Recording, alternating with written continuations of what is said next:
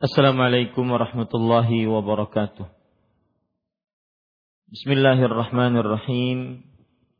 Innal hamdalillah nahmaduhu wa nasta'inuhu wa nastaghfiruh wa na'udzu billahi min shururi anfusina wa sayyiati a'malina.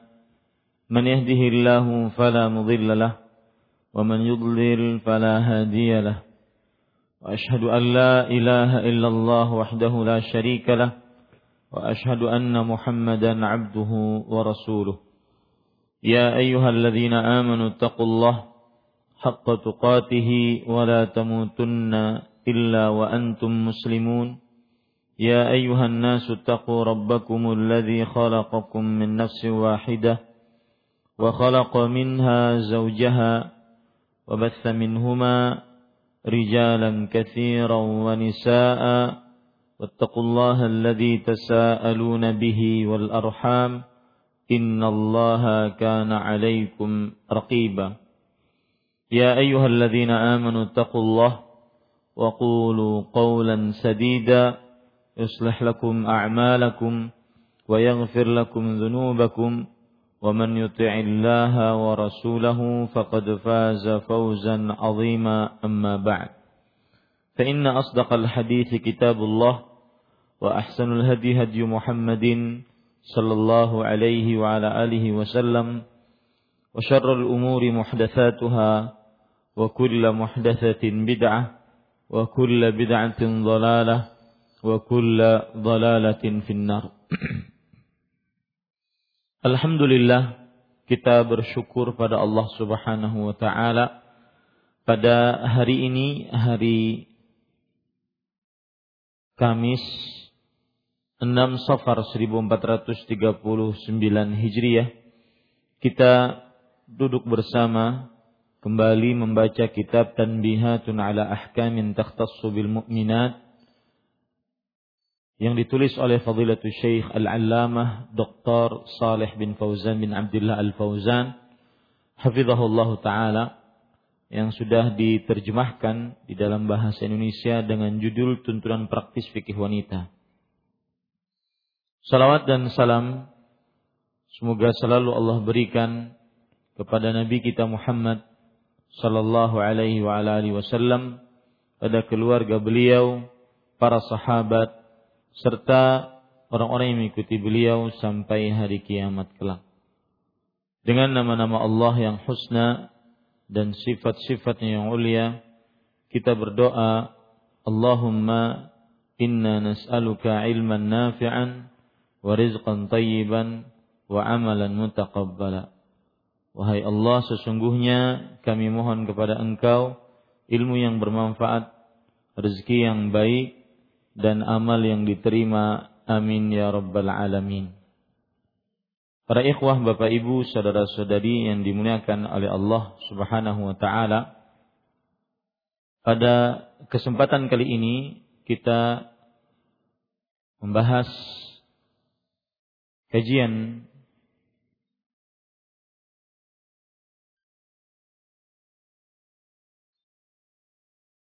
bab yang terakhir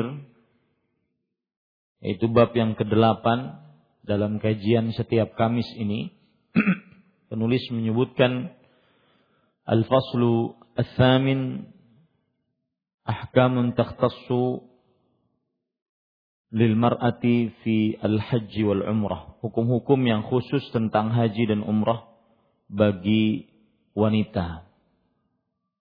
Ibu-ibu sadari-sadari muslimah dimuliakan oleh Allah Subhanahu wa taala.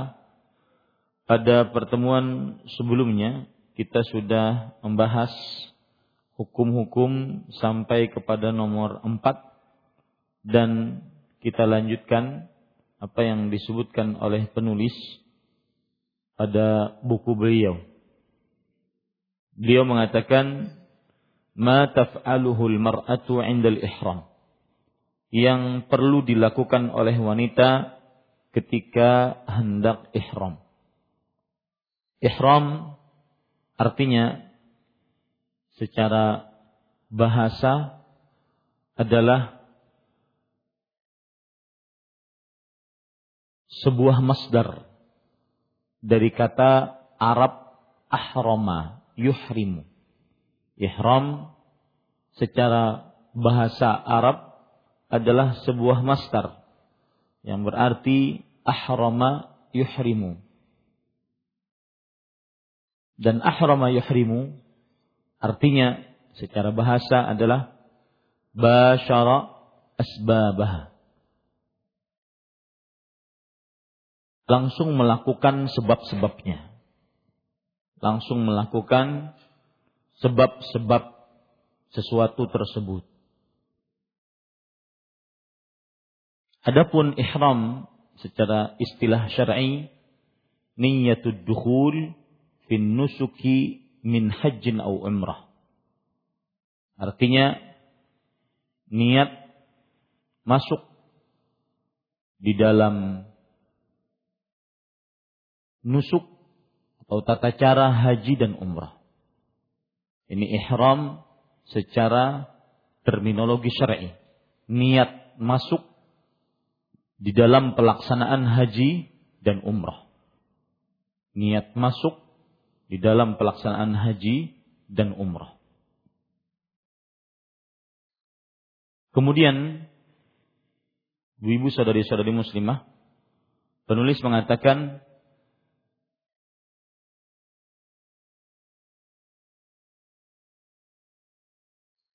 taf'alu kama yaf'alu ar-rajulu min haythu al-ittisal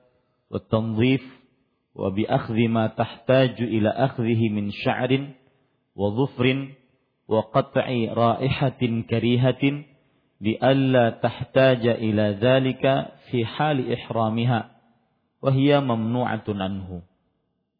Wanita yang hendak ihram melakukan apa yang dilakukan oleh laki-laki yang hendak ihram yaitu mandi membersihkan diri dari sesuatu yang perlu dihilangkan atau dibuang yang berkenaan dengan rambut, kuku, bau tidak sedap agar setelah ihram ia tidak lagi dibutuhkan minyak wangi yang dilarang memakainya ketika telah ihram. Maksud yang disebutkan oleh penulis di sini adalah seorang wanita apabila dia ingin berihram masuk ke dalam ibadah haji dan umrah, maka pada saat itu dia dianjurkan pertama untuk mandi. Mandi hukumnya sangat dianjurkan. Karena berdasarkan beberapa riwayat berikut. Di antara riwayat-riwayat tersebut adalah hadis yang diriwayatkan oleh Imam Tirmidzi dari Zaid bin Thabit radhiyallahu an. Beliau bercerita, "Annahu ra'a an-nabiy sallallahu alaihi wasallam tajarrada li ihlalihi wa ghtasal." Zaid bin Thabit radhiyallahu anhu berkata, beliau melihat Nabi Muhammad sallallahu alaihi wasallam melepaskan pakaiannya karena ingin berihram. Kemudian beliau mandi. Ini menunjukkan bahwa bagi siapa saja yang ingin berihram, maka dianjurkan dengan sangat yang hukumnya sunnah muakkadah mandi sebelum berihram. Dan mandi sebelum berihram disunnahkan untuk laki-laki dan perempuan. Bahkan sampai wanita-wanita yang haid dan nifas. Wanita-wanita yang haid dan nifas. Kenapa demikian? Karena Nabi Muhammad sallallahu alaihi wasallam memerintahkan Asma binti Umais radhiyallahu anha ketika melahirkan Muhammad bin Abi Bakar Asma ini salah satu istri dari Abu Bakar As-Siddiq radhiyallahu anhu. Dan beliau adalah atau Abu Bakar As-Siddiq adalah suami yang kedua yang dimiliki oleh Asma. Jadi suami pertama Ja'far bin Abi Talib meninggal dinikahi oleh Abu Bakar As-Siddiq. Abu Bakar As-Siddiq kemudian mencerainya dinikah atau e, wafat kemudian dinikahi oleh Ali bin Abi Talib radhiyallahu anhum. Ini berarti wanita mulia. Karena dinikahi oleh orang-orang mulia. Ja'far, Abu Bakar, dan Ali. Nah, Asma binti Umais tatkala berhaji bersama Rasulullah sallallahu alaihi wasallam tahun ke-10 Hijriah beliau melahirkan di miqat anaknya Abu Bakar As-Siddiq radhiyallahu anhu yang bernama Muhammad bin Abi Bakar.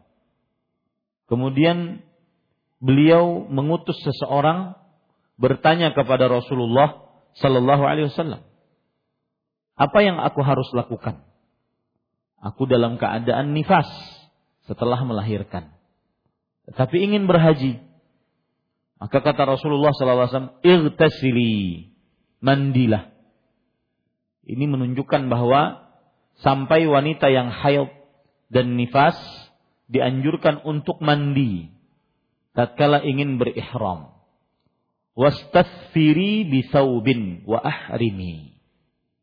Dan masukkanlah kain ke dalam kemaluanmu maksudnya balutlah kemaluanmu dan berihramlah. Ini menunjukkan para ikhwah yang dirahmati oleh Allah Subhanahu wa taala bahwa wanita yang ingin berihram baik ihram umrah atau berihram haji dianjurkan untuk mandi sebelum berihram. Dan itu juga kejadian kepada Aisyah radhiyallahu anha. Ketika beliau haid di masa haji bersama Rasulullah, maka Rasulullah sallallahu alaihi wasallam berkata kepada Aisyah radhiyallahu anha, "Unqudhi ra'saki wamtashifi wa amsiki 'anil umrah wa ahilli bil hajj." Artinya, lepaskanlah kepalamu dan sisirlah. Maksud lepaskanlah kepalamu, mandilah. Dan kemudian sisirlah. Dan tahan dari umroh. Lalu berihramlah dengan ihram haji. Ini menunjukkan bahwa Aisyah radhiyallahu anha yang waktu itu haid, beliau tetap diperintahkan untuk berihram dan sebelum berihram mandi. Yaitu mandi dan membersihkan diri dari sesuatu yang perlu dibuang, yang berkenaan dengan rambut, kuku. Ya. Ini menunjukkan seorang wanita, bahkan juga laki-laki, jika ingin berihram, maka dia dianjurkan untuk memotong kuku kalau laki-laki menipiskan kumis, mencabut bulu ketiak, dan mengerik bulu kemaluan. Hal ini berdasarkan hadis riwayat Imam Abu Bukhari dan Muslim dari Abu Hurairah radhiyallahu anhu keumuman hadis maksud saya. Rasulullah sallallahu alaihi wasallam bersabda, "Al fitratu khamsun." Fitrah manusia ada lima. Dan yang dimaksud dengan fitrah ini maksudnya adalah semestinya manusia melakukannya seperti itu. Al-khitan berkhitan wal istihdad menghabiskan bulu kemaluan wa taqlimul adhafir uh, wa taqlimul adfar dan memotong kuku-kuku wa natful ibti wa qassis syarib mencabut bulu ketiak dan menipiskan kumis. Sebagai pengetahuan, selain dalam keadaan sebelum berihram, maka hal-hal tersebut juga dilakukan dalam kehidupan kita sehari-hari. Sebagian ulama menganjurkan setiap pekan. Dan batasan yang maksimal adalah 40 hari. Tidak dianjurkan membiarkan kumis, kuku, bulu ketiak, bulu kemaluan lebih daripada 40 hari tidak dipotong. Hal ini berdasarkan hadis riwayat Imam An-Nasai. Rasulullah dari Anas bin Malik radhiyallahu anhu beliau bercerita, "Waqata lana Rasulullah sallallahu alaihi wasallam fi qass syarib wa taqlim al-adfar wa halq al-'anah wa halq al-'anah wa natf al-ibti alla natruka akthar min 40 yawman." Rasulullah sallallahu alaihi wasallam membatasi untuk kita dalam menipiskan kumis, memotong kuku, mencabut bulu ketiak, menghabiskan bulu kemaluan, tidak meninggalkannya lebih dari 40 hari. Kata-kata tidak lebih dari 40 hari bukan berarti sampai 40 hari baru dipotong. Bukan, kepanjangan itu. Akan tetapi batasan maksimal 40 hari. Ini yang disebut dengan dalam bahasa hadis sunanul fitrah ya sunanul fitrah. Kemudian sedikit tentang menyimpang tentang wanita dan kumis serta jenggot.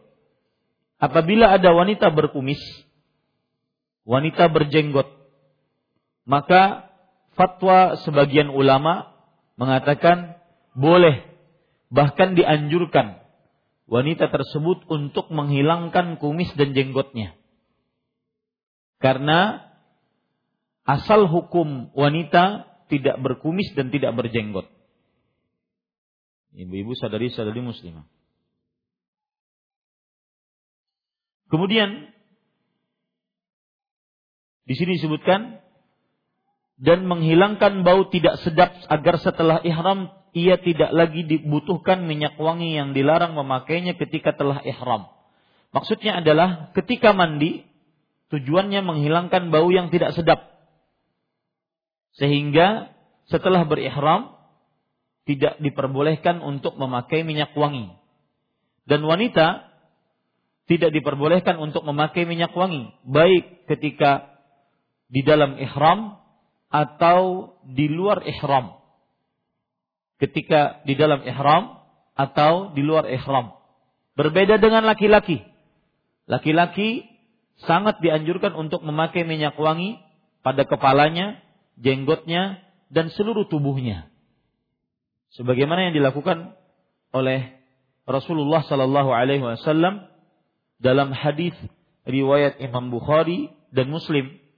Aisyah radhiyallahu anha bercerita, "Kana Rasulullah sallallahu alaihi wasallam idza arada an yuhrima yatatayyabu bi atyabi ma yajid thumma ara wa bi sattibi fi ra'sihi wa lihyatihi ba'da dhalik. Rasulullah sallallahu alaihi wasallam jika ingin berihram beliau memakai minyak wangi. Dengan minyak wangi yang paling baik yang beliau dapati. Kemudian aku melihat bekas kilatan minyak wangi di kepalanya dan di jenggot jenggot Rasulullah sallallahu alaihi wasallam. Ini ibu-ibu, saudari-saudari muslimah. Adapun wanita tidak memakai minyak wangi. Dan kalau seandainya ditanya tentang memakai deodoran, maka jawabannya adalah kalau seandainya dipakai di dalam rumah, maka tidak mengapa. Deodoran tersebut dan jika dipakai di luar rumah dan deodoran tersebut tidak menimbulkan bau wangi yang mengganggu dan menggoda laki-laki, maka juga tidak mengapa. Intinya seorang wanita tidak keluar rumah dalam keadaan memakai minyak wangi. Ini ibu-ibu sadari-sadari muslimah yang dimuliakan oleh Allah Subhanahu wa taala.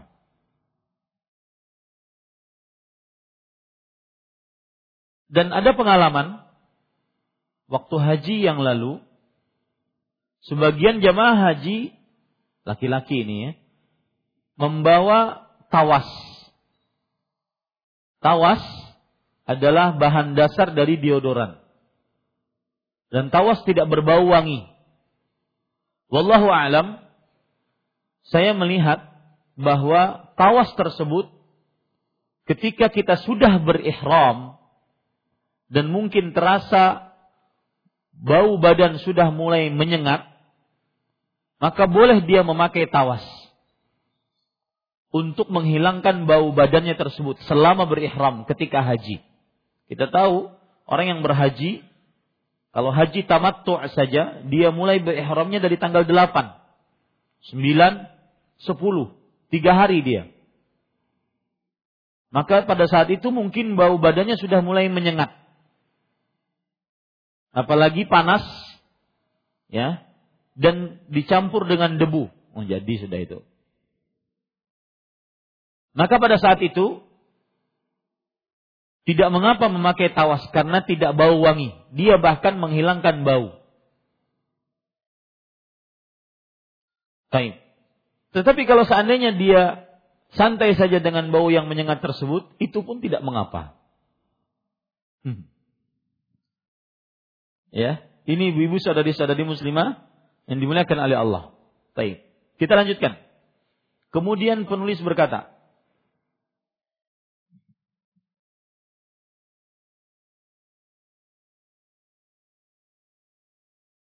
Wa idza lam tahtaj ila syai'in min dzalik falaysa bilazim wa laysa huwa min khasa'isil ihram.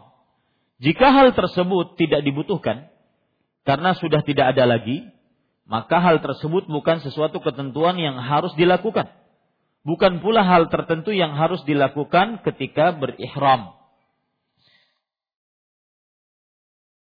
Walas wala ba'sa bi an tatatayyaba fi badaniha bima laysa lahu raihah zakiyah min al-atyab.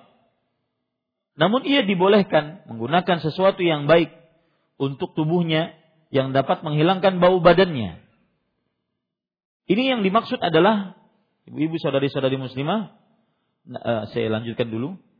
Uh, yang dapat menghilangkan bau badan, namun tidak menimbulkan bau wewangian dari minyak wangi. Maksudnya yang disebutkan oleh penulis, kalau seandainya kukunya sudah tidak ada, yang panjang, ketiaknya sudah tidak ada, yang panjang bulu ketiaknya, kemudian bulu kemaluannya, maka dibiarkan. Karena dia bukan kekhususan ihram. Dia bukan kekhususan ihram. Kalau sudah tidak ada ya tidak mengapa. Ya. Kemudian penulis mengatakan di sini boleh menggunakan sesuatu yang baik untuk tubuhnya yang dapat menghilangkan bau badan, namun tidak boleh menimbulkan bau wangian dari minyak wangi. Ini seperti yang sudah saya sebutkan tadi, yaitu tawas. Boleh dia memakai itu agar tidak menimbulkan bau badan tetapi tidak juga menimbulkan bau wangi yang bisa dicium oleh laki-laki yang bukan mahram. Karena haji sangat erat kaitannya dengan ber, uh, berkumpul dengan lelaki-lelaki yang bukan mahram. Baik itu kita terlewat ataupun uh, apa namanya di suatu tenda dan semisalnya. Ini ibu saudari-saudari muslimah. Apalagi haji terakhir ini yang saya berhaji dari Indonesia, baru pertama sekali berhaji dari Indonesia, merasakan sekali bagaimana wanita-wanita itu tidak dipisah dari laki-laki dalam artian tidak mempunyai tempat tersendiri, beda dengan haji-haji yang ada di Arab Saudi. Tenda wanita benar-benar terpisah, tenda laki-laki benar-benar terpisah. Ini kadang-kadang tidak bisa harus mondar mandir di tempat yang di situ ada laki-laki duduk dan semisalnya. Karena keadaan mungkin belum belum ditekankan masalah itu dan juga karena saking banyaknya yang berhaji sehingga sulit untuk mengaturnya. Maka memperhatikan bau wangi yang keluar dari tubuh wanita ini sangat penting agar tidak menjadi godaan di tengah jamaah haji. Li hadis Aisyah radhiyallahu anha kunna nukhriju nakhruju ma'a Rasulillah sallallahu alaihi wasallam fa nudammidu jibahana bil misk 'inda al-ihram fa idza 'araqat ihdana sala 'ala wajhiha fayaraha an-nabiy sallallahu alaihi wasallam falam fala yanhana rawahu Abu Dawud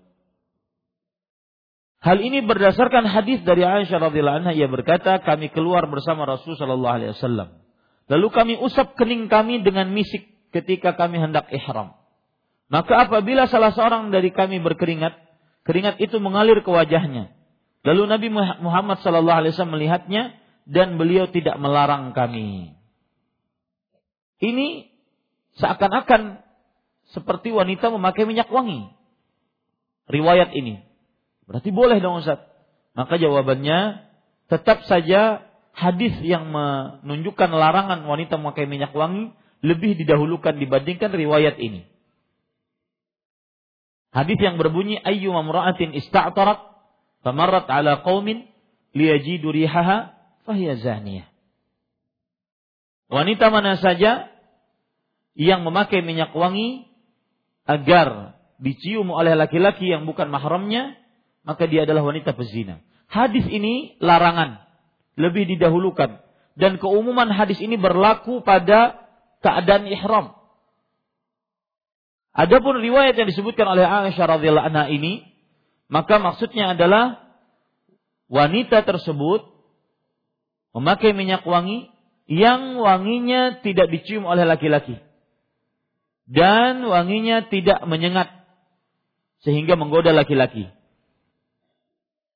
Qala Syaukani fi Nailil Autar, Imam Asy-Syaukani rahimahullah taala berkata dalam kitab Nailul Autar, Sukutuhu sallallahu alaihi wasallam yadullu ala al-jawaz li'annahu la yaskutu ala batil. Diamnya Nabi Muhammad sallallahu alaihi wasallam tentang hal itu menunjukkan kebolehannya. Lihat, kata-kata kebolehannya bukan berarti wanita boleh memakai minyak wangi tatkala ihram. Tidak. Tetapi memakai minyak wangi yang tidak menggoda laki-laki. Wanginya tidak mencolok. Tidak menggoda laki-laki.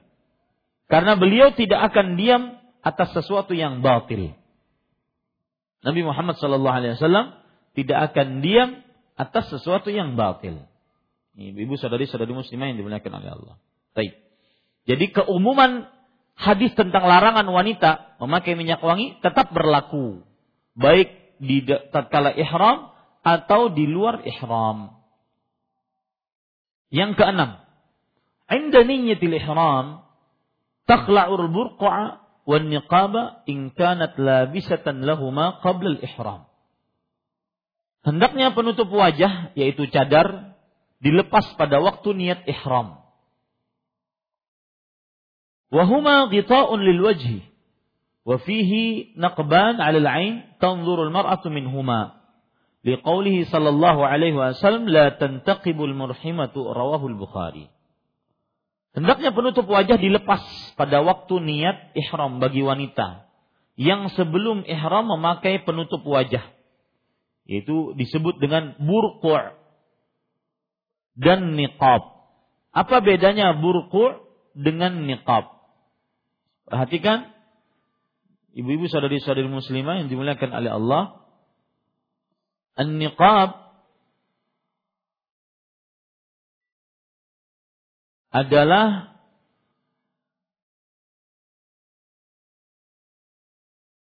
penutup wajah dan memperlihatkan hanya kedua matanya. Sedangkan al-burqu' adalah penutup wajah sampai kepada hidung. Akan tetapi masih terlihat pipinya, dan juga dagunya. Ini perhatikan, ini adalah burqu.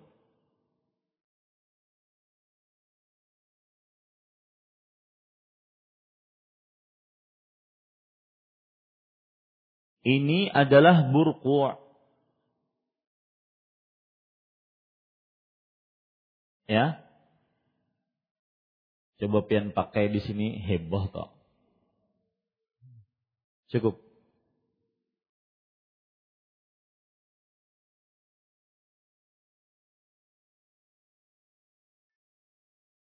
Dan biasanya yang memakai tersebut adalah wanita-wanita yang mereka itu berasal dari Emirat. Ya, wanita-wanita yang mereka itu berasal dari Emirat. Itu namanya burqu'.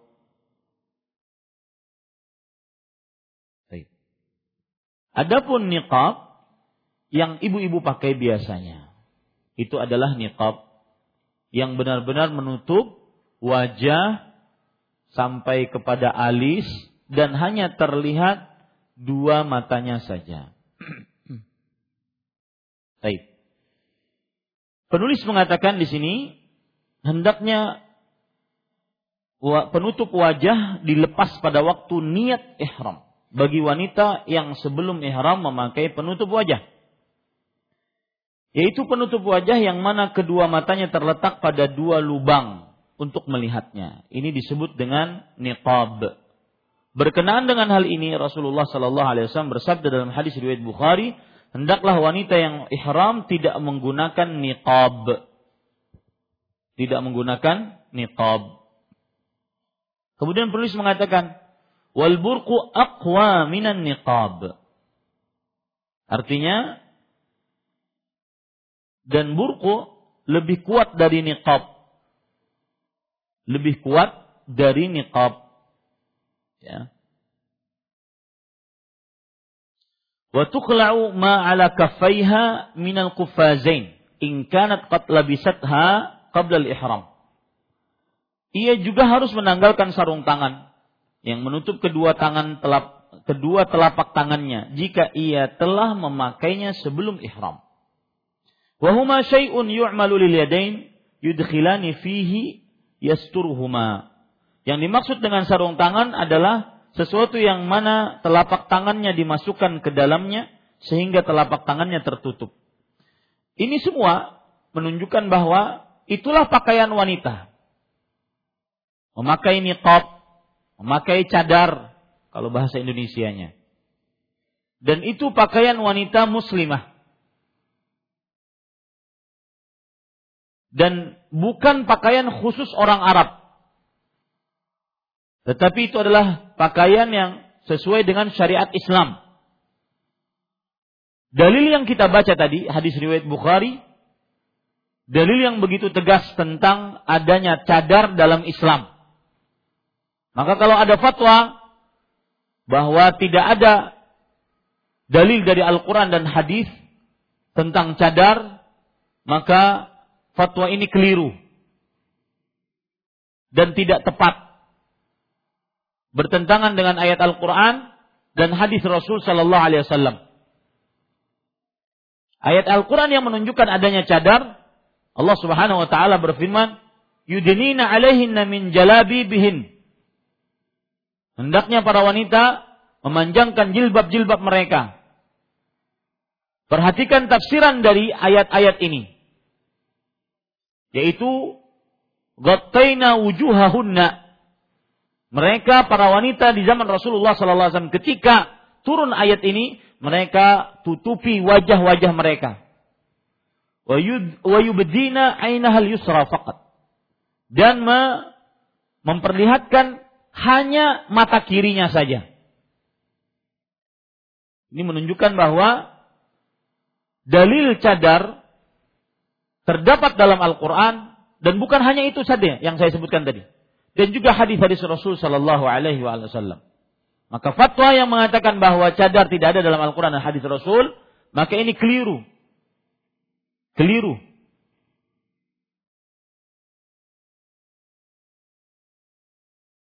Kemudian para ikhwan yang dirahmati oleh Allah,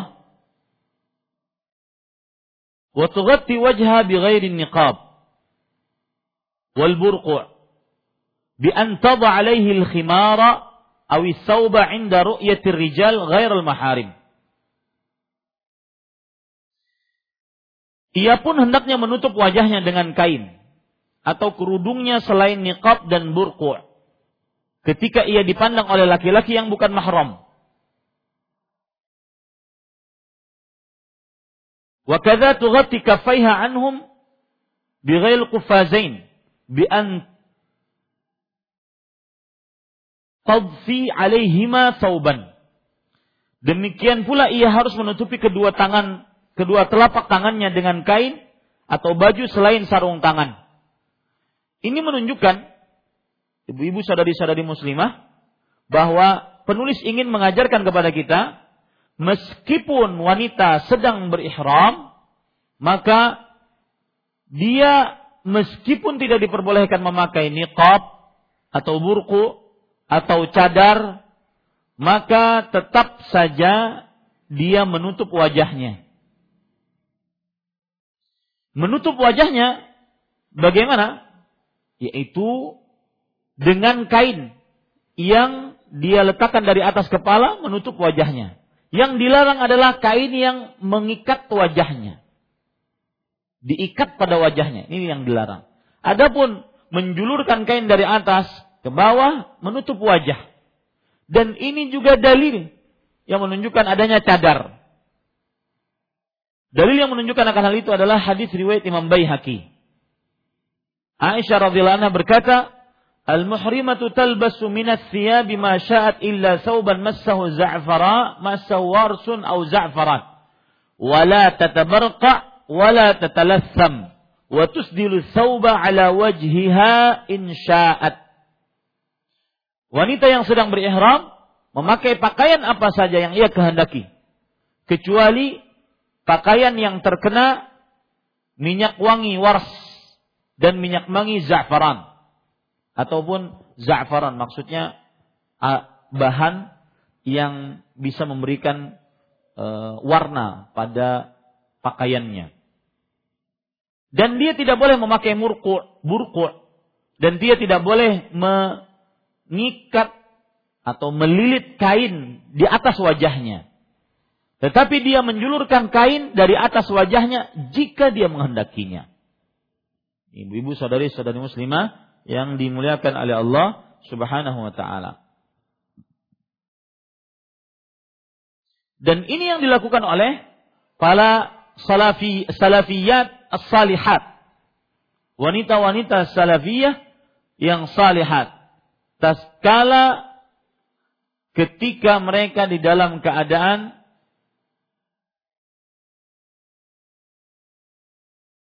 ihram. Aisyah radhiyallahu anha bercerita bahwasanya apabila ada orang laki-laki yang lewat ketika kami berihram, maka tusdilu ihdana ala wajhiha. Salah seorang dari kita akan menutup menjulurkan kain dari atas kepalanya ke atas wajahnya.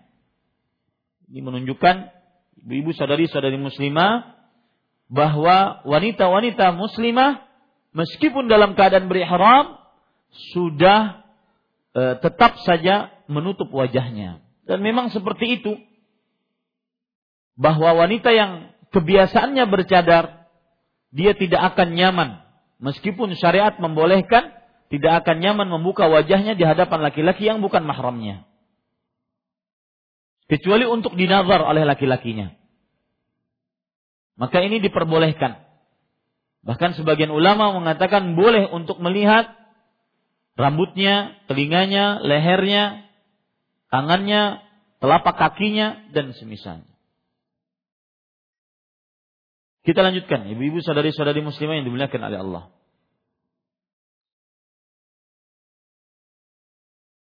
Penulis kemudian mengatakan, Qala Syekhul Islam Ibnu Taimiyah rahimahullah, wa amal mar'atu fa innaha auratun falidzalika jaza alaha an talbasa thiyab allati tastur tastatiru biha wa tastadhillu bil bil mujmal.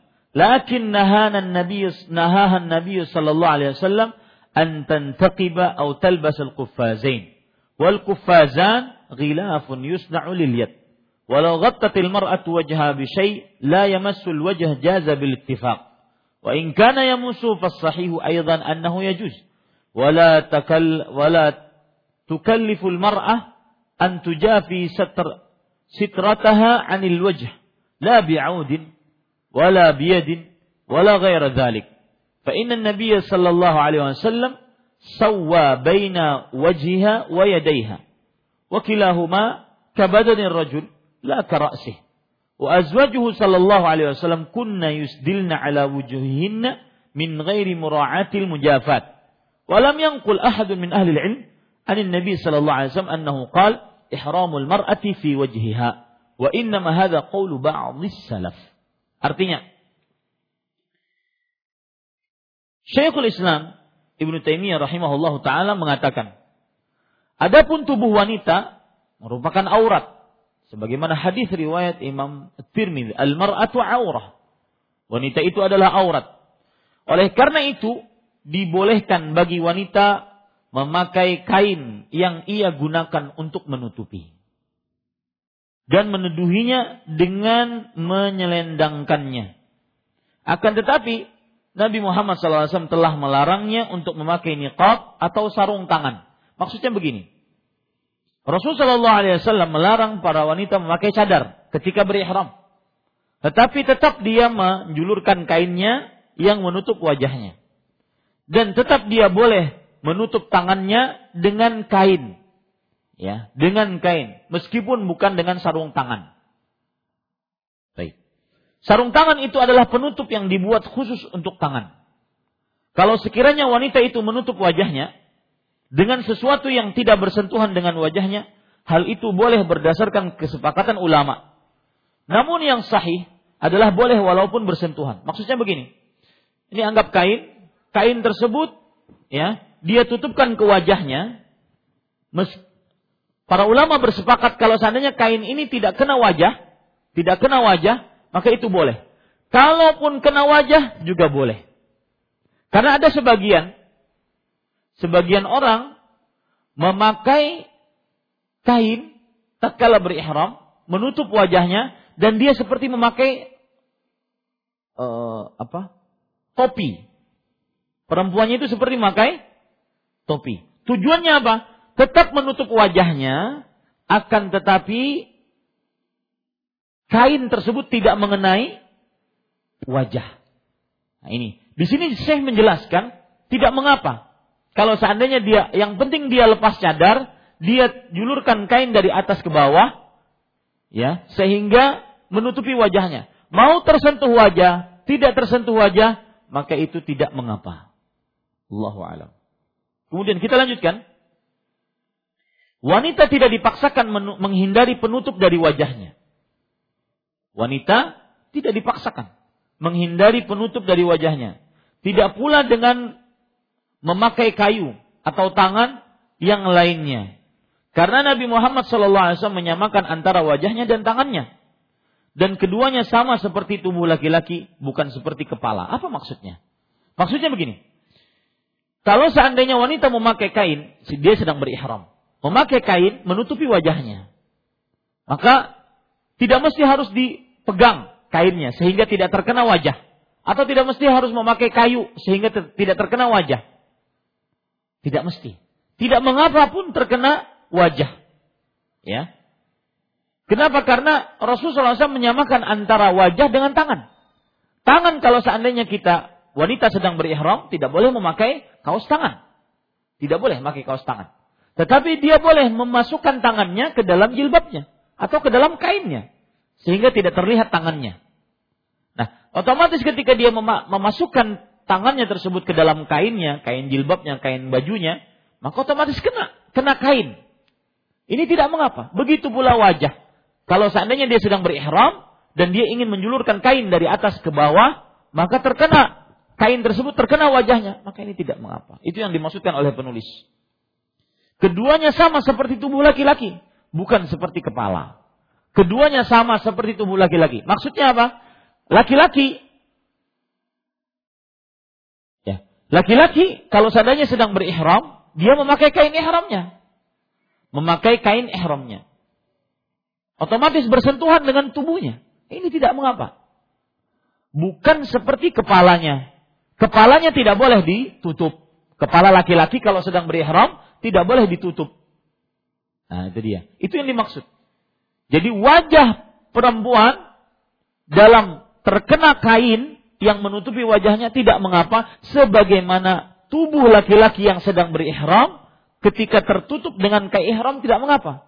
Berbeda dengan kepala laki-laki. Kepala laki-laki tidak boleh ditutupi dengan dengan kain ihram tatkala sedang berihram. Mudah-mudahan bisa dipahami ya, Bu. Istri-istri Rasulullah Sallallahu Alaihi Wasallam telah memanjangkan kerudungnya di atas wajah mereka tanpa menghiraukan penghindaran tersebut. Maksudnya, istri-istri Rasul Sallallahu Alaihi Wasallam mereka menutup wajahnya dengan kain dari atas ke bawah. Tidak mesti harus mau kena atau tidak kena wajah tersebut. Dan tidak ada riwayat dari seorang ahli ilmu pun yang datang dari Nabi Muhammad Sallallahu Alaihi Wasallam bahwa beliau bersabda, ihramnya seorang wanita terletak pada wajahnya. Maksudnya apa? Ihramnya seorang wanita terletak pada wajahnya. Jadi kalau wajah perempuan kalau dia sedang berihram tidak boleh terkena kain apa-apa, harus terbuka. Ini tidak benar. Ya, ini tidak benar. Kalimat tersebut hanyalah perkataan sebagian salafus saleh saja, bukan hadis Rasul Sallallahu Alaihi Wasallam. Intinya ibu-ibu saudari-saudari muslimah, penulis ingin mengatakan kepada kita wanita yang sedang berihram apabila memakai apabila dia sedang berihram ingin menutup wajahnya dia boleh menjulurkan kain dari atas kepalanya sampai menutup wajahnya. Mau kain itu terkena wajahnya, tidak terkena wajahnya, maka dua-duanya boleh. Wallahu alam. Nanti kalau tidak ada laki-laki lagi yang di samping-sampingnya, yang berjalan samping-samping, dia buka. Nah, ini diperbolehkan. Untuk zaman sekarang, terutama semenjak jilbab panjang dan lebar terkenal di tengah kaum muslimat, walhamdulillah. Ya, terkenal di tengah kaum muslimat, walhamdulillah. Maka bisa dilakukan terutama jilbab-jilbab yang ada tangga-tangganya itu. Ya, ada tangga pertama, maka dia bisa menutup dengan kain yang tipis itu wajahnya sehingga tetap saja dia tidak terlihat wajah perempuan tersebut. Nah. Qala al-'allamah Ibnu Qayyim fi Tahdzib sunan Al-'allamah Ibnu Qayyim rahimahullahu taala berkata dalam kitab Tahdzib sunan وليس عن النبي صلى الله عليه وسلم حرف واحد في وجوب كشف المرأة وجهها عند الإحرام إلا النهي عن النقاب. إلى أن قال وقد ثبت عن أسماء أنها كانت تغطي وجهها وهي محرمة وقالت عائشة كان الركبان يمرون بها ونحن محرمات مع النبي صلى الله عليه وسلم فإذا حاذوا بنا سدلت إحدانا جلبابها على وجهها فإذا جاوزنا كشفنا ذكره أبو داود انتهى. Al-Allamah Ibnu Qayyim, Ibnu Imam Ibnu Qayyim, muridnya Syekhul Islam. Nama aslinya Muhammad bin Abi Bakar. Muhammad bin Abi Bakar. Berkata dalam kitab Tahzibus Sunan. Tidak ada satu huruf pun perintah dari Nabi Muhammad Wasallam yang mengatakan wajibnya wanita membuka wajah. Nah, pada waktu ihram, nggak ada. Satu hadis pun nggak ada. Wajib terbuka, nggak boleh tertutup, nggak. Ya membuka wajahnya pada waktu ihram kecuali tentang larangan memakai niqab. Tentang larangan memakai niqab. Itu saja yang ada pada Rasulullah SAW ketika wanita sedang berihram. Dilarang memakai niqab, yaitu penutup wajah. Hingga beliau Wasallam berkata, telah sahih dari Asma istri Abu Bakar As-Siddiq bahwa ia menutup wajahnya ketika ia sedang melakukan ihram. Dan subhanallah, ibu-ibu saudari-saudari muslimah, saya jadi teringat hadis Rasul ketika Aisyah radhiyallahu anha, ibundanya orang beriman, bertanya kepada Rasul sallallahu alaihi wasallam, "Ya Rasulullah, naral jihad afdal al-amal." Wahai Rasulullah, kami melihat jihad di jalan Allah itu amalan yang paling utama, istimewa pokoknya orang berjihad. Afala nujahid Apakah kami para wanita tidak boleh berjihad? Maka Rasul Shallallahu Alaihi Wasallam mengatakan, la, walakin alaihinna jihadun la qitala fih. Al-hajjul mabrur. Tidak. Tidak ada jihad bagi perempuan. Akan tetapi ada jihad bagi mereka yaitu haji yang mabrur. Ini kalau dilihat ada korelasi antara jihad dengan haji. Memang sulit. Terutama untuk wanita-wanita muslimah. Saya pengalaman kemarin waktu hajian dari Indonesia, suami-suami bercerita kepada saya, istri kita Ustadz, istri kita jarang untuk mandi Ustaz. Selama di Mina. Di Mina yang yang selama tiga hari itu dari mulai tanggal 10, 11, 12, 13 itu jarang mandi. Kenapa? Karena mandinya antri, kemudian uh, susah buka baju dan semisalnya. Maka ini benar-benar terasa sekali hadis tersebut. Alaihin jihadun la kita lafi. Wanita memiliki jihad yang tidak ada berperang di dalamnya. Yaitu haji yang mabrur. Sampai subhanallah tenda kita itu uh, qadarullah tenda saya dan kawan-kawan itu di depannya adalah kamar mandi. Kamar mandi dibagi dua, perempuan dengan laki-laki. Kadang-kadang ada mungkin yang sudah tidak tahan, sudah tua renta tidak tahan. Dia harus membuka di sini tempat wudhu. Buang air di tempat wudhu, buang air kecil tempat wudhu. Nah, ini perlu diingatkan mungkin kepada para pemangku jabatan agar memperhatikan tenda-tenda di Mina. Memperhatikan aurat-aurat perempuan. Ya. Dan kita orang Indonesia merasa kasihan yang yang tidak mengenakan adalah itu jadi kesempatan bagi penduduk lain dari negeri lain yang pekerja-pekerja di situ yang mungkin dia tidak bawa istri, dia jarang melihat perempuan, akhirnya jadi tontonan. Maka ini perlu diperhatikan. Makanya dia jihad yang tidak ada e, mengangkat senjata di dalamnya.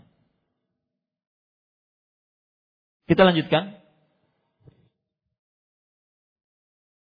Dan Aisyah radhiyallahu anha mengatakan, rombongan berkendaraan melintasi kami. Ini yang riwayat yang saya sebutkan tadi. Dan kami sedang berihram bersama Nabi Muhammad SAW. Maka apabila rombongan tersebut sedang bertatapan dengan kami, kami kaum wanita tiap orang dari kami menurunkan memanjangkan jilbab yang ada di atas kepalanya di atas kepala kami hingga menutupi wajah kami dan apabila rombongan tersebut telah berlalu dari kami kami kembali membuka wajah ini yang riwayat yang saya sebutkan tadi dan itu kebiasaan wanita-wanita muslimah di zaman Rasulullah Sallallahu Alaihi Wasallam. Mereka sangat memperhatikan majma'ul husn lil mar'ah. Pusat kecantikan bagi perempuan itu wajahnya. Tidak boleh dilihat kecuali oleh orang-orang yang mahramnya. Kemudian penulis mengatakan, "Fa'lami ayyatuhal muslimatul muhrimah annaki mamnu'atun min taghfiyatil wajhi wal kaffain bima bima khita lahuma khassatan kan niqab wal quffazain yajibu alayki satru wajhiki wa kaffayki 'anil rijal ghairil maharim bi khimariki wa thawbiki wa nahwihima maka ketahuilah wahai wanita muslimah yang sedang berihram bahwa engkau dilarang menutupi wajah dan kedua telapak tangan dengan sesuatu yang berjahit, maksudnya membentuk wajah dan membentuk eh, telapak tangan tersebut. Khususnya seperti niqab dan sarung tangan. Namun engkau wajib menutup wajah dan telapak tanganmu dari laki-laki yang bukan mahram dengan menggunakan kerudung, jilbab, pakaian dan sebagainya. Sudah dibahas tadi. Wa annahu la asla li wad'i syai'in yarfa'ul ghita' an mulamasatil wajh la biwad'i 'udin wala imama wala ghairihima wala ghairihima. Sesungguhnya tidak ada dasar untuk meletakkan sesuatu yang dapat mengangkat penutup wajah dari bersentuhan dengan kulit muka, baik dengan menggunakan kayu atau sorban atau yang lainnya. Agar lebih eh, jelas, coba saya ingin perlihatkan bagaimana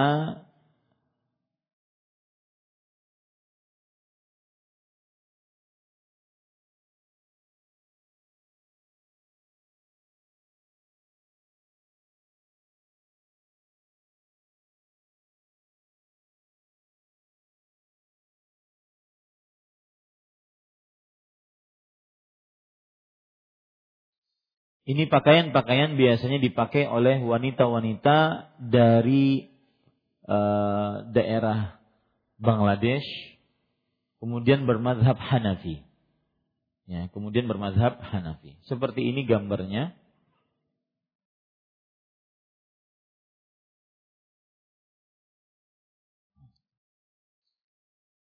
Ini biasanya pakaian-pakaian dipakai oleh wanita-wanita dari Bangladesh dan biasanya mereka memakai topi di depan di atas kepalanya baru setelah itu memakai cadar yang seperti ini sehingga kainnya tidak terkena wajah. Ya Allah.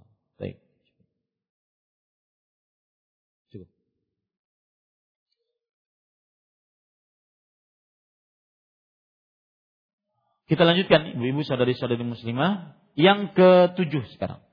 Yajuzu lil mar'a an talbasa hala ihramiha ma sya'at minal malabis an-nisa'iyyah allati laysa fiha zinah wala musyabahatun limalabisir rijal. Dibolehkan bagi wanita pada saat ihram memakai pakaian yang ia sukai. Maksudnya pakaian yang memang khusus bagi wanita, bukan yang ia sukai di sini maksudnya adalah sekehendaknya, tidak. Khusus bagi wanita yang tidak di dalamnya tidak ada perhiasan, tidak menggoda dan tidak menyerupai pakaian laki-laki. Penulis mengatakan wanita pada saat ihram dibolehkan memakai pakaian yang ia sukai dari model pakaian wanita yang tidak berhias. Salah satu syarat dari pakaian wanita yang pernah kita bahas di masjid ini, uh, dia ada delapan syarat. Yang pertama tidak, uh, yang pertama tebal, tidak tipis. Yang kedua, lebar, tidak ketat. Yang ketiga, tidak memakai minyak wangi. Yang keempat, tidak menyerupai pakaian laki-laki. Yang kelima, tidak menyerupai pakaian kafir, wanita kafir. Yang keenam, bukan perhiasan pada saat yang bersamaan. Pakaian tersebut bukan hiasan yang bisa menggoda ya bukan hiasan yang bisa menggoda laki-laki.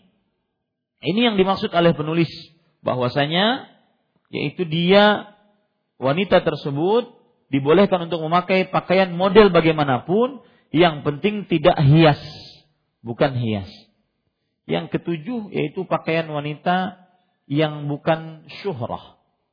Syuhrah itu kalau dipakai maka dia akan terlihat sangat berbeda dengan yang lainnya. Entah itu warnanya terlalu mengkilat, entah itu warnanya terlalu macam-macam uh, sebab syuhrah. Dan itu sesuai dengan kebiasaan di tempat masing-masing. Yang kedelapan, pakaian tersebut harus menutup seluruh tubuhnya kecuali yang boleh terbuka, di antaranya wajah dan kedua telapak tangan menurut pendapat yang lebih kuat. Dan tidak menyerupai pakaian laki-laki, tidak juga ketat. Ya tasifu hajma a'da'iha.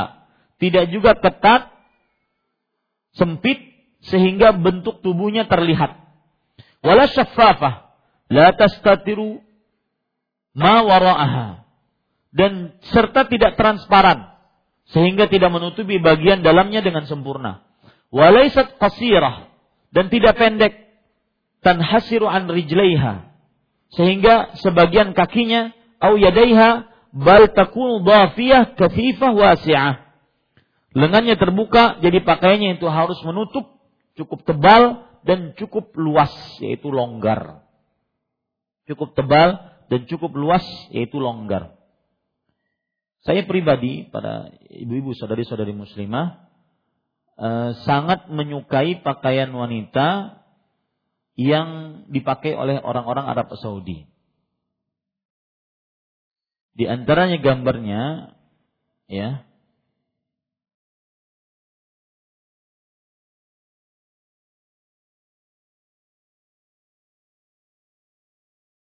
Orang biasanya orang eh, Arab Saudi menyebutnya abaya syar'iyah. Abaya syar'iyah.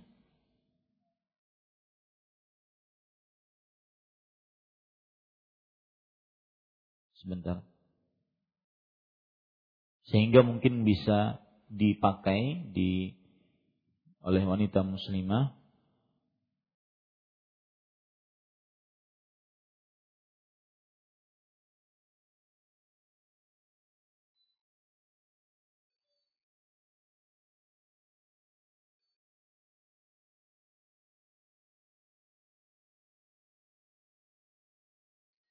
dia kain yang dipakai dari atas dan sampai ke bawah. Jadi pakai pakaian biasa, pakai pakai long dress, tetapi setelah itu dia memakai kain hitam dari atas ke bawah sehingga menutup kepalanya, kepalanya dan terlihat cuma wajahnya saja.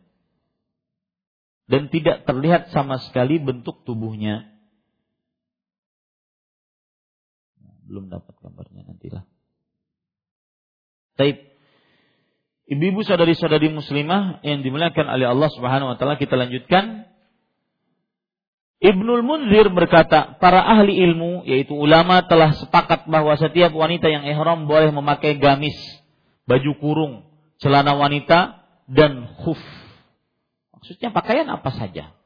Dan baginya tentu e, baginya tidak ditentukan memakai pakaian dengan warna tertentu seperti warna hijau, akan tetapi ia dibolehkan memakai pakaian dengan warna yang sesuai dengan kewanitaan yang ia sukai. Baik warna merah, hijau, ataupun hitam. Dan dibolehkan juga baginya mengganti-ganti pakaian yang dia sukai. Para ikhwah, saya ingin menyebutkan di sini warna-warna yang dipakai oleh wanita-wanita muslimah di zaman Nabi Muhammad SAW. Sehingga ibu-ibu memakai pakaian yang berwarna selain hitam ada dasarnya. Apa kira-kira? Tentunya ini dengan izin suami ya. Dengan izin suami. Saya pribadi kurang mengizinkan istri saya untuk memakai pakaian kecuali yang berwarna hitam ketika keluar rumah. Saya pribadi. Tetapi boleh ya ibu-ibu saudari-saudari muslimah, wanita-wanita memakai pakaian selain berwarna hitam. Karena tidak ada dalil bahwa harus hitam. Ya, tidak ada dalil bahwa harus hitam.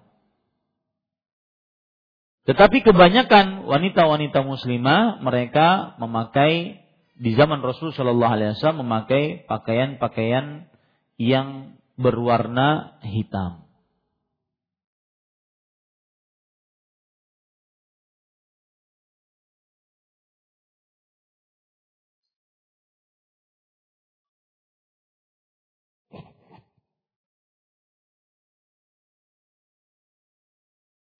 Disebutkan di dalam fatwa komite tetap untuk fatwa dan riset ilmiah libasul mar'ah laisa khasan bil launil aswad. Pakaian wanita tidak khusus berwarna hitam. Wa yujuzu laha an talbasa ayya launin minat thiyab. Dan boleh baginya untuk memakai warna apa saja dari pakaian. Idza kana satiran li auratiha. Ini yang menjadi ukurannya. Jika itu menjadi penutup bagi auratnya. Walaysa fihi tashabbuhun birrijal dan tidak di dalamnya eh, dan tidak ada di dalamnya menyerupai diri dengan laki-laki. Ya. Baik. Kemudian para ikhwan yang dirahmati oleh Allah, disebutkan juga lubsus sawat lin nisa laisa bimuta'ajjil. Pakaian hitam bagi wanita bukan pakaian yang wajib baginya. Falahunna lubsu alwanin ukra mimma takhtassu bihin nisa. La tultafatun nazar wa la tusiru fitnah. Maka boleh bagi mereka untuk memakai pakaian dengan warna apa pun yang khusus bagi wanita. Yang tidak menolehkan pandangan kepadanya dan tidak menimbulkan godaan padanya. Kemudian disebutkan fatwa ini, wa qad ikhtarat katsirun minan nisa lubsus sawat la likaunihi wajiban. Dan kebanyakan wanita memilih warna hitam bukan karena dia wajib. Wa imma li wa inna mali kaunihi ab'adu anizina. Lihat nih Bu. Ini karena di lebih jauh dari berhias dan itu terbukti. Ya. Kalau pakaian hitam itu lebih jauh dari berhias. Beda dengan warna-warna lainnya. Waqat warada ma yadullu ala anna nisa as-sahabah kunna yalbasna sawad. Dan telah terdapat riwayat bahwa para para istri-istri Nabi Muhammad sallallahu alaihi wasallam kemudian juga wanita-wanita sahabat-sahabat Nabi radhiyallahu anhunna memakai pakaian yang berwarna hitam. Hadis riwayat Imam Abu Daud dari Ummu Salamah radhiyallahu anha beliau bercerita, lamma nazat yudnina alaihinna min jalabibihin ketika turun ayat surat An-Nur hendaknya para wanita memakai memanjangkan jilbab-jilbab mereka kharaja nisaul ansar. Keluar wanita-wanita dari kaum ansar ka'anna ala ru'usihin al-ghirban minal aksiyah. Seakan-akan di atas kepala mereka ada ghirban. Ghirban yaitu gagak-gagak hitam yang menutupi kepala mereka dari tertutupnya e, mereka dengan pakaian tersebut. Ini menunjukkan bahwa mereka memakai pakaian yang berwarna hitam. Baik.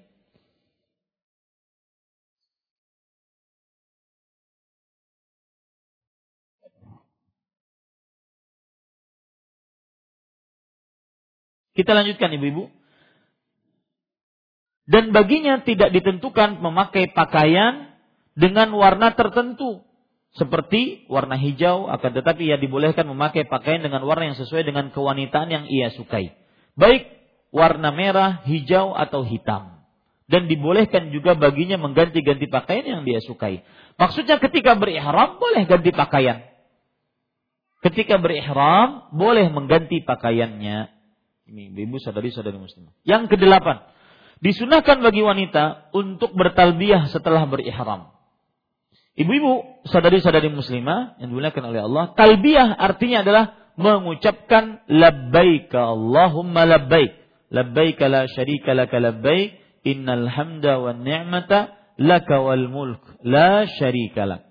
Wanita setelah berihram maka dia pun dianjurkan untuk bertalbiyah dan termasuk amalan yang paling utama bagi orang yang menunaikan ibadah haji dan umrah adalah bertalbiyah.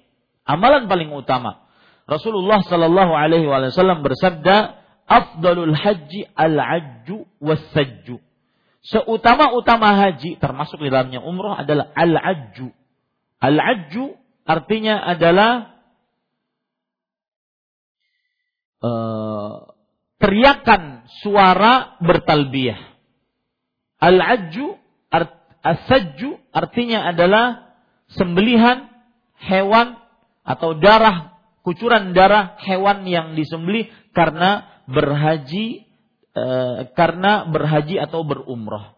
Nih, ini menunjukkan keutamaan e, apa? ihram, ya, keutamaan ihram. Al-ajju was-sajju. Baik. Di sana ada hadis lain yang menunjukkan keistimewaan talbiyah. Rasulullah SAW bersabda dalam hadis yang diriwayatkan oleh Imam At-Tabarani, "Ma ahalla muhillun qat wa la kabbara mukabbirun qat illa busyir." Tidak ada orang yang bertalbiyah dengan satu talbiyah, bertakbir dengan satu talbiyah dengan takbir kecuali diberikan kabar gembira oleh Allah Subhanahu wa taala. Para sahabat bertanya, "Bil jannah ya Rasulullah?" Apakah diberikan kabar gembira dengan surga wahai Rasulullah sallallahu alaihi wasallam? Maka Rasulullah SAW mengatakan, "Na'am, iya, diberikan kabar gembira dengan surga." Maka sangat disunahkan untuk wanita mengucapkan talbiyah. Tetapi wanita tidak mengeraskan suaranya. Dan ini ijma' para ulama. Wanita ketika bertalbiyah tidak mengeraskan suaranya. Kita baca apa yang disebutkan oleh penulis, saya langsung baca bahasa Indonesianya ya. Disunahkan bagi wanita untuk bertalbiyah setelah berihram, niat untuk haji dan umrah dari miqat dengan suara yang hanya didengar oleh dirinya.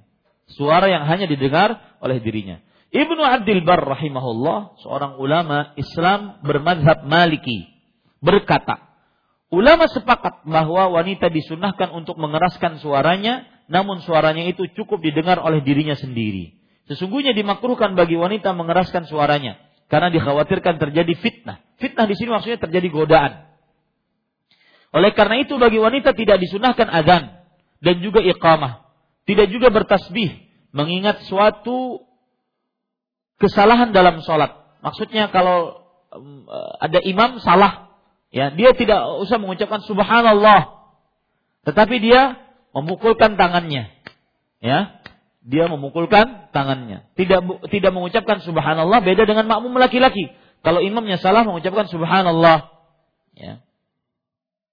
Ia hanya disunahkan bertepuk tangan, bukan mengucapkan tasbih, yaitu subhanallah. Ini ibu-ibu. Maka tidak disyariatkan azan, tidak disyariatkan iqamah. Ya, tetapi kalau seandainya mereka ingin azan, ingin iqamah, maka tidak mengapa itu dilakukan bagi wanita di tengah-tengah mereka, sebagaimana sudah kita bahas sebelumnya.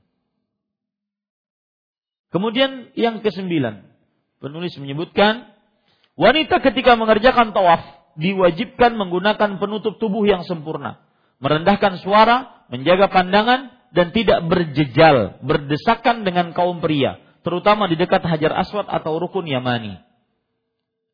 Para ikhwan yang dirahmati oleh Allah Subhanahu wa taala, uh, ini permasalahan tawaf. Tawaf bagi wanita menutup seluruh tubuhnya dengan penutup yang sempurna. Kenapa demikian? Karena di zaman di zaman jahiliyah, wanita-wanita sebagian mereka kalau tidak mendapatkan pakaian untuk tawaf, maka mereka tawaf dalam keadaan telanjang. Jadi di zaman jahiliyah, pakaian tawaf itu khusus disediakan oleh orang-orang kafir Quraisy. Apabila pakaiannya habis, maka tetap dia ingin tawaf, dia harus melepaskan pakaiannya. Ini jahiliyah. Zaman jahiliyah. Makanya disebutkan oleh penulis di sini diwajibkan menggunakan penutup tubuh yang sempurna.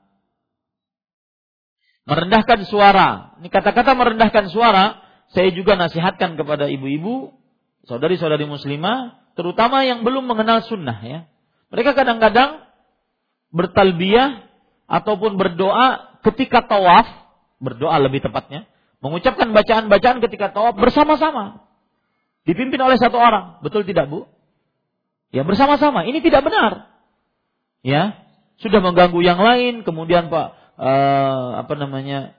Pak, suara wanita itu adalah aurat dan kadang-kadang berlagu-lagu. Kemudian salah lagi bacaannya. Ya. Salah lagi kadang-kadang bacaannya. Nah, ada Ustaz Firanda cerita uh, apa doanya jadi doanya seakan-akan bukan bahasa Arab. Padahal bahasa Arab. Tetapi pemenggalannya salah. Innallaha. Innallaha. Hamuhi. Hamuhi. Tumbilka. Tumbilka. Firin. Jadi kayak bahasa India. Padahal yang benar adalah innallaha muhitum bil kafirin. Tapi pemenggalannya salah. Innallah, innallah, jadi diikuti oleh orang di belakangnya. Hamuhi, hamuhi. Itu gak ada bahasa Arabnya. Yang lebih parah lagi, tumbilka. Itu kan bahasa India. Ulun kan tidak tahu artinya. Yang penting tumbilka. Itu dari mana? Subhanallah. Ya. Inna Allah muhitum bil kafirin. Jadi pertama mengucapkan bacaan bersama-sama tidak dibenarkan. Yang kedua mengangkat suara tidak dibenarkan. Yang ketiga di hadapan laki-laki tidak dibenarkan. Ibu-ibu sadari-sadari muslimah. Tawaf yang dilakukan hendaknya hendaknya tidak di tempat yang berdesakan, berjejal. Dan itulah yang lebih utama dibanding tempat yang lebih dekat dengan Ka'bah. Akan tetapi berdesak-desakan. Karena berdesak-desakan dapat menimbulkan fitnah. Perhatikan baik-baik, di sini ada dua kepentingan. Kita ingin dekat dengan Hajar Aswad, bisa mengusap rukun Yamani, tetapi berdesak-desakan. Tetapi dan dan itu hukumnya sunnah. Tetapi kita ingin uh, menjaga kesucian, tidak berdesak-desakan, tetapi jauh dari Ka'bah. Apalagi sekarang mataf piringan Ka'bah itu lebar. Ya, jauh dari Ka'bah. Mana yang lebih utama? Tentunya yang lebih utama adalah kita lebih mendahulukan yang wajib, yaitu menjaga aurat tidak berdesak-desakan. Ya. Ini ibu-ibu sadari-sadari muslimah yang dimuliakan oleh Allah. Dan makanya biasanya saya jika membimbing orang untuk umrah atau haji ketika tawaf, maka pada saat itu saya berusaha jauh. Ya, kalau seandainya tawaf, kecuali mungkin putaran terakhir agar semua jamaah bisa juga mengusap hajar aswad ataupun rukun yamani. Terutama rukun yamani. Karena hajar aswad sulit. Rukun yamani agak mudah. Asal tahu caranya. Nah ini lebih baik dia jauh. Tetapi dia jauh dari berdesak-desakan, berjejal, bersentuhan dengan laki-laki yang bukan mahramnya dan semisalnya. Adapun dekatnya ia dengan Ka'bah dan mencium hajar aswad merupakan perbuatan sunnah. Apabila melakukannya itu mudah, dan tidak terjadi sesuatu yang terlarang haram untuk dapat me, me, me, mendapatkan amalan sunnah, bahkan kejadian seperti ini bukan termasuk sunnah.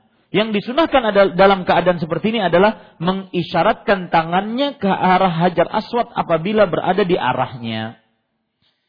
Imam Nawawi rahimahullah taala berkata di dalam kitab Al-Majmu' para sahabat kami yaitu ulama-ulama mazhab Syafi'i mengatakan tidak disunahkan bagi wanita mencium hajar aswad dan juga mengusapnya kecuali di waktu yang sepi dari orang-orang yang tawaf pada malam hari atau pada kesempatan lainnya karena perbuatan tersebut dapat membahayakan dirinya dan juga orang lain.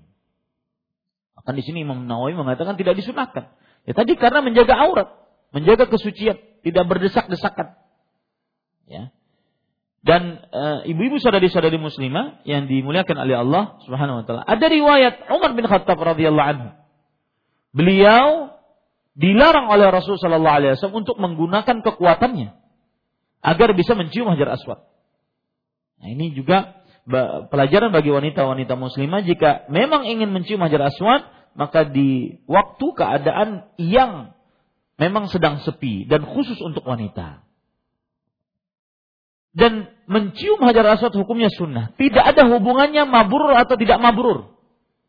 Ada sebagian orang kadang-kadang setelah umroh, setelah haji, mereka pertama kali yang ditanya oleh jamaah, kan ada datang-datang jamaah misalkan, oh kita ayo kita berelang, ini baru haji, baru umroh datangi. Dibisiki, berapa kali mencium? Berapa kali mengusap?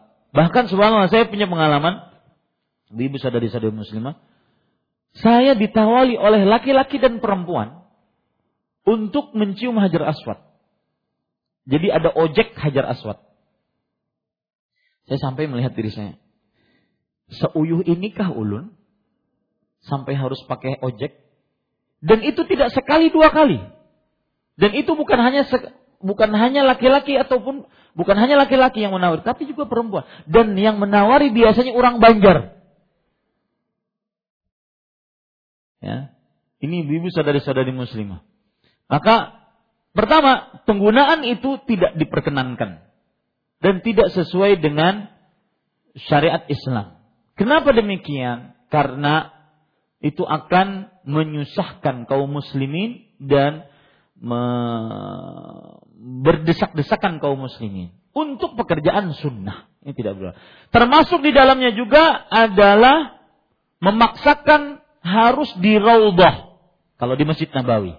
Sedangkan dia sujudnya, rukuknya dipantap orang. Maka ini tidak benar. Lebih baik dia di dalam Masjid Nabawi di selain raudhah dengan tenang, khusyuk bisa berdoa dengan hikmat kepada Allah Subhanahu wa taala. Mudah-mudahan kita dimudahkan untuk pergi berhaji dan berumrah.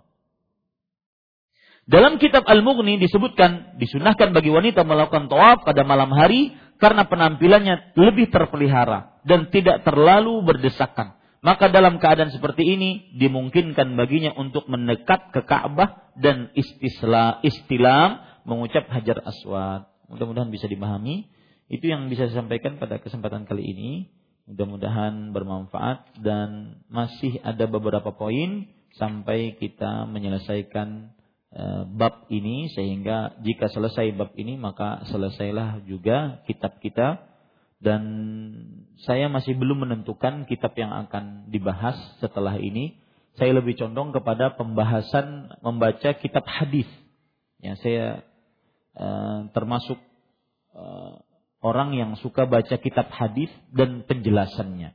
Seperti kajian paling favorit itu seperti kajian Bulughul Maram, itu kajian favorit saya sebenarnya Ya. Maka nanti kita cari kitab-kitab hadis yang memang e, bisa dibaca di hadapan wanita-wanita muslimah, semoga bermanfaat. Adapun kitab-kitab yang ibu ibu panitia ajukan melalui istri saya, maka belum terlalu menggugah hati saya untuk membacanya. Nanti insya Allah nanti kita akan cari kitab apa itu dan mudah-mudahan pekan depan sebelum selesai sudah saya umumkan sehingga ibu-ibu pun juga bisa bersiap-siap kitab apa yang bisa dibaca yang sudah diterjemahkan sehingga ibu-ibu bisa mengikutinya. Barakallahu fiq wa fiq barakallah bagaimana dengan parfum laundry yang baunya sangat kuat dan tidak mudah hilang? Apa hukum memakai baju bagi wanita sehabis di laundry yang baunya pewanginya masih tercium? Haram. Nah, ya kalau haram. Kenapa demikian? Karena baunya masih tercium. Jadi ilatnya al-hukmu yaduru ma'illati wujudan wa adama. Hukum berputar sesuai dengan sebabnya karena ada atau tidak ada ilatnya tersebut. Sebabnya adalah wanginya yang bisa membuat godaan bagi laki-laki.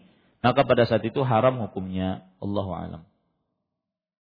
Benarkah warna putih bukan warna pakaian untuk wanita? Karena Rasul Shallallahu Alaihi Wasallam yang menyukai memakai pakaian berwarna putih. Dalil keumuman, keumuman dalil dianjurkannya memakai pakaian putih berlaku juga bagi wanita.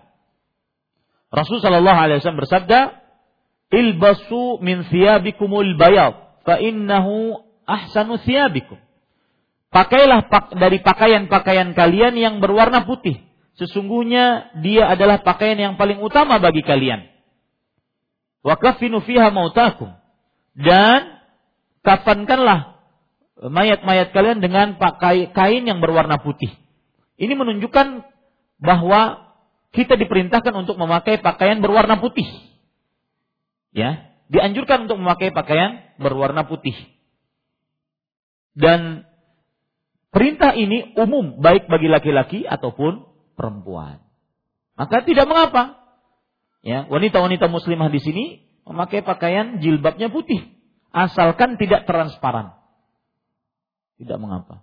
Saya masih ingat ada seorang ustadz di Jawa Beliau karena ingin bisa berbaur dengan uh, masyarakat, maka beliau membuatkan uh, jilbab dan juga baju abaya untuk istrinya dengan warna putih. Sehingga bisa lebih berbaur dengan mereka. Yang jelas itu boleh dipakai oleh wanita. Allahu a'lam. Barakallahu fiik, fiik barakallah. Apakah tawaran dari travel haji untuk berhaji tanpa menunggu untuk berangkat tahun depan resmi dari Kemenak karena biasanya haji khusus menunggu 5 sampai 7 tahun. Begini Bu. Ini sedikit pengalaman. Uh, visa itu ada visa yang visa haji yang reguler. Visa haji reguler ini ada yang plus, ada yang ONH biasa. Dan inilah yang disebut dengan visa haji kuota. Ya, ada yang plus, yang hotelnya lumayan, kemudian juga penyelayannya lumayan. Ada yang biasa. Ini yang pertama. Ada visa visa non kuota. Salah satunya adalah visa furoda. Visa furoda ini, Allah alam, dia berasal dari eh, pejabat-pejabat yang mempunyai mempunyai uh, visa kemudian dijual. Akhirnya mereka mendapatkan untung dari situ. Nah, itulah yang disebut dengan visa furoda. Dan visa furoda ini resmi dari Arab Saudi resmi. Tetapi dia non kuota. Ya, seperti itu. Dan visa furoda ini biasanya mahal tentunya. Ada yang sampai 140, 150 sesuai dengan fasilitas yang digunakan oleh travel. Jadi siapa yang ingin berhaji tanpa menunggu maka bisa melakukan itu selama ada visa itu. Dan saya tidak menganjurkan untuk mengikuti eh, visa-visa selain itu. Nanti ada visa pekerja. Nanti ada visa ziarah, maka jauhi itu. Kalau seandainya ibu-ibu ditawari, tanya visanya jenisnya apa. Ya. Ini bagi siapa yang tidak ingin menunggu dan e, diberikan rezeki yang lebih oleh Allah Subhanahu wa taala. Allahu a'lam. Assalamualaikum warahmatullahi wabarakatuh. Waalaikumsalam. Kenapa manusia itu bisa hilang ilmunya yang sudah dia miliki apabila mendapat ujian terhadap rumah tangganya? Contohnya saat suami untuk minta poligami. Bagaimana caranya untuk bisa mempertahankan ilmu atau mengembalikan ilmu tersebut? Jazakallahu khairan. Jazakallahu khairan. Sulit. Sulit untuk berbagi. Maka tidak ada nasihat lain kecuali kepada wanita yang suaminya ingin berpoligami, dia harus bersabar dan tidak bersuudzon dengan suaminya. Sulit untuk berbagi. Bayangkan puluhan tahun, belasan tahun dia bersama suaminya, kemudian suaminya ingin menikah lagi dengan wanita lain, maka sulit untuk berbagi. Suaminya adalah satu-satunya. Jangankan wanita-wanita biasa, istri-istri Nabi, ada semacam kecemburuan. Lihat Aisyah radhiyallahu anha wa ardhaha. Beliau senantiasa cemburu dengan bukan senantiasa. Beliau cemburu dengan Khadijah. Kemudian beliau pernah cemburu sampai memecahkan piring.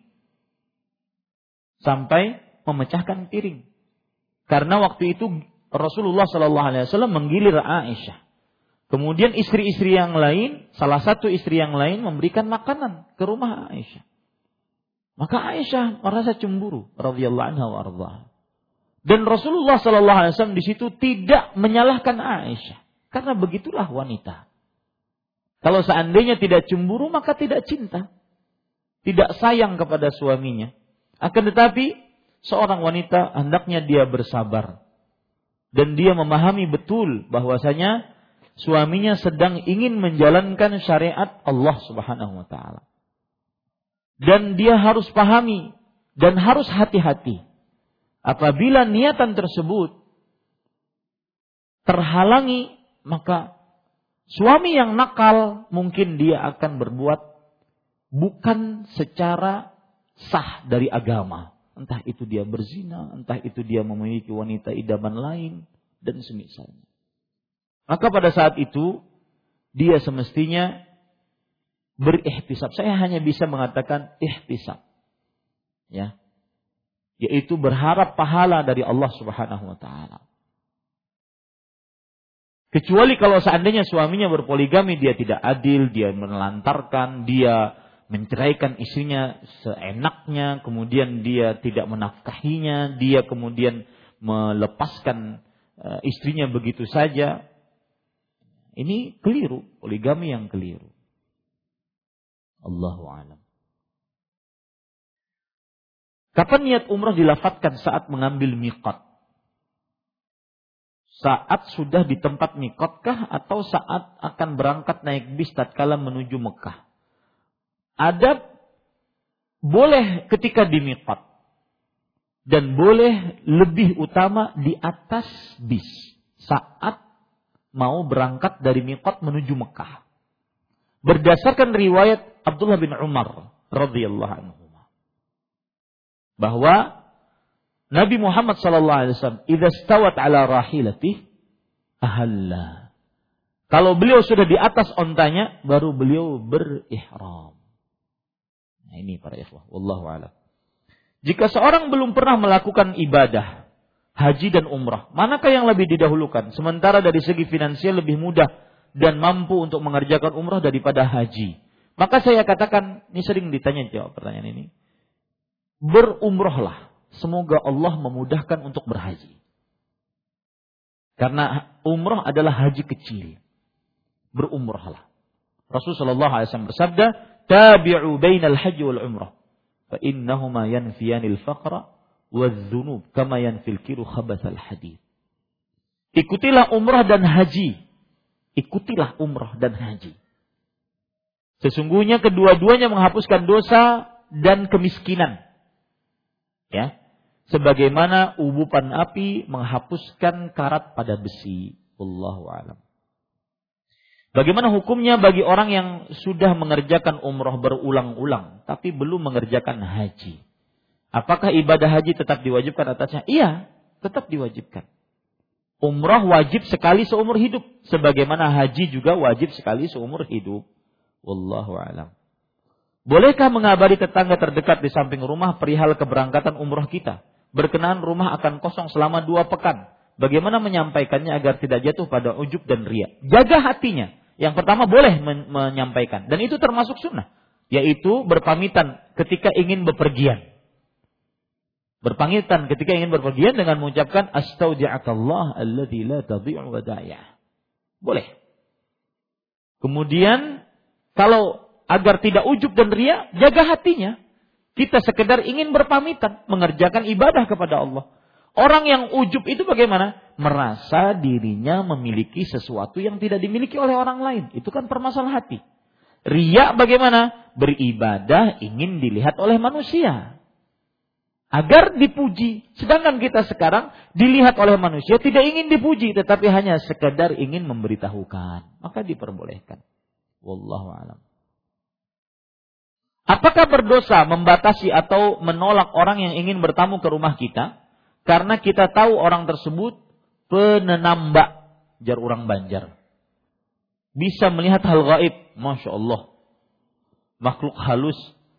Karena dikhawatirkan akan menyebutkan hal-hal gaib di rumah kita. Maka eh, orang seperti ini haram masuk ke rumah kita. Kenapa? Karena pertama dia adalah pembawa keburukan, kesyirikan di tengah rumah, yaitu mengaku mengaku mengaku mengetahui akan hal gaib, mengaku mengetahui akan hal gaib. Ya. Tidak diperbolehkan untuk masukkan rumah orang seperti ini ke dalam rumah kita dan berhak kita untuk menolaknya.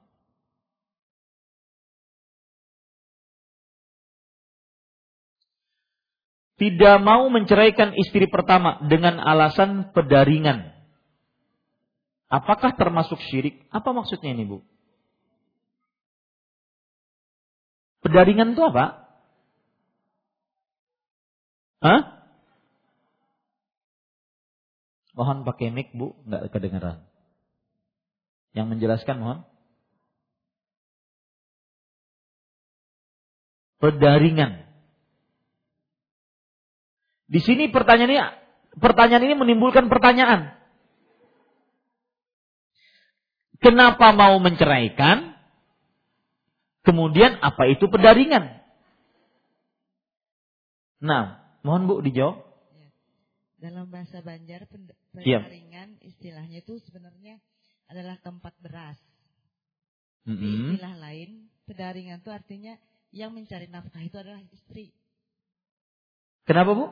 yang mencari nafkah itu adalah istri. Maksud dari pertanyaan itu tadi Ustaz. Istilah keduanya itu. Maksudnya ada orang poligami. Bukan, tadi kan pertanyaannya tadi kan istilahnya tidak meninggalkan pedaringan kan itu tadi pertanyaannya. Tidak mau menceraikan istri pertama dengan alasan pedaringan. Ya, karena pedaringan maksud dari pertanyaan itu adalah istrinya sebagai pencari nafkah. Lalu apa hubungannya? Maksudnya suaminya nggak mau meninggalkan istrinya karena yang yang mena, yang yang membiayai mungkin Enggak, di sini masalahnya ada disebutan istri pertama. Ya itu, istri pertama itu Sebentar, ibu-ibu yang lain harap diam. Biar yang memegang mic. Silahkan Bu, silahkan Bu. Assalamualaikum, tidak mau menceraikan istri pertama dengan alasan pedaringan. Apakah termasuk syirik? Pertanyaan saya dari pertanyaan ini adalah, eh, kenapa tidak mau menceraikan? Eh, kenapa mau menceraikan istri pertama?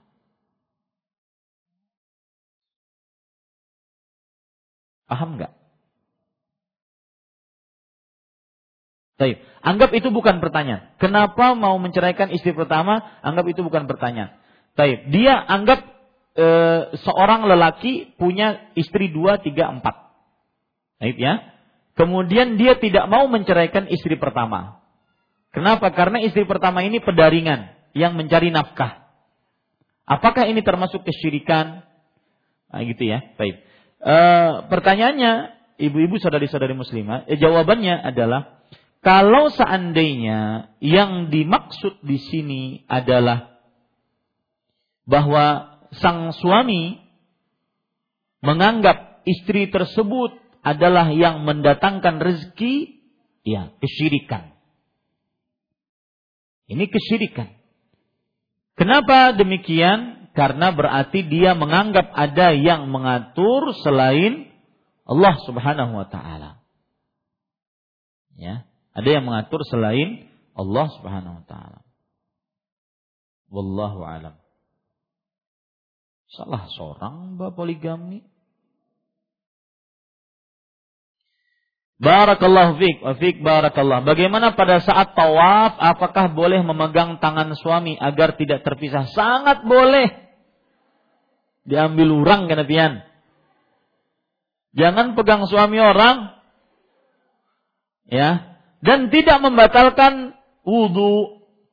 Ya, kalau kita berpendapat dengan pendapat jumhur bahwa tawaf wajib wudhu, maka memegang suami tidak batal wudhu.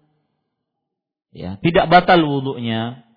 Bahkan Rasulullah Sallallahu Alaihi Wasallam sebelum pergi ke masjid senantiasa mencium Aisyah, bukan hanya sekedar memegang, mencium Aisyah. Radhiyallahu anha wa radhaha. Jadi pendapat yang lebih kuat dari dua pendapat ulama dalam permasalahan khilaf mu'tabar, khilaf yang diakui tentang hukum memegang eh, perempuan adalah tidak batal selama bukan dengan syahwat. Tidak batal selama bukan dengan syahwat. Nah. Alhamdulillah selesai. Mohon maaf lebih dari waktu ya 11 menit. Semoga yang disampaikan bermanfaat. Uh, Kamis depan tetap kajian Ibu, tetap kajian. Kamis depan kajian Mas. Ustaz Erwandi ya, pagi ya. Oh iya. Berarti Kamis depan libur ya, kita lanjutkan pada Eh, Kamis yang lusa lagi insyaallah taala. Uh, ini yang bisa saya sampaikan dan saya mohon doa karena ingin safar semoga kita bisa bertemu di dalam iman dan ketakwaan dan majlis ilmu lagi. Kalau seandainya tidak bertemu di dunia karena ini safarnya jauh, maka semoga kita dikumpulkan oleh Allah Subhanahu wa taala dalam surga firdausnya Allah Subhanahu wa taala. Kita cukupkan dengan kafaratul majlis subhanakallah bihamdik Asyhadu an la ilaha illa anta astaghfiruka wa atubu ilaik. Wassalamualaikum warahmatullahi wabarakatuh.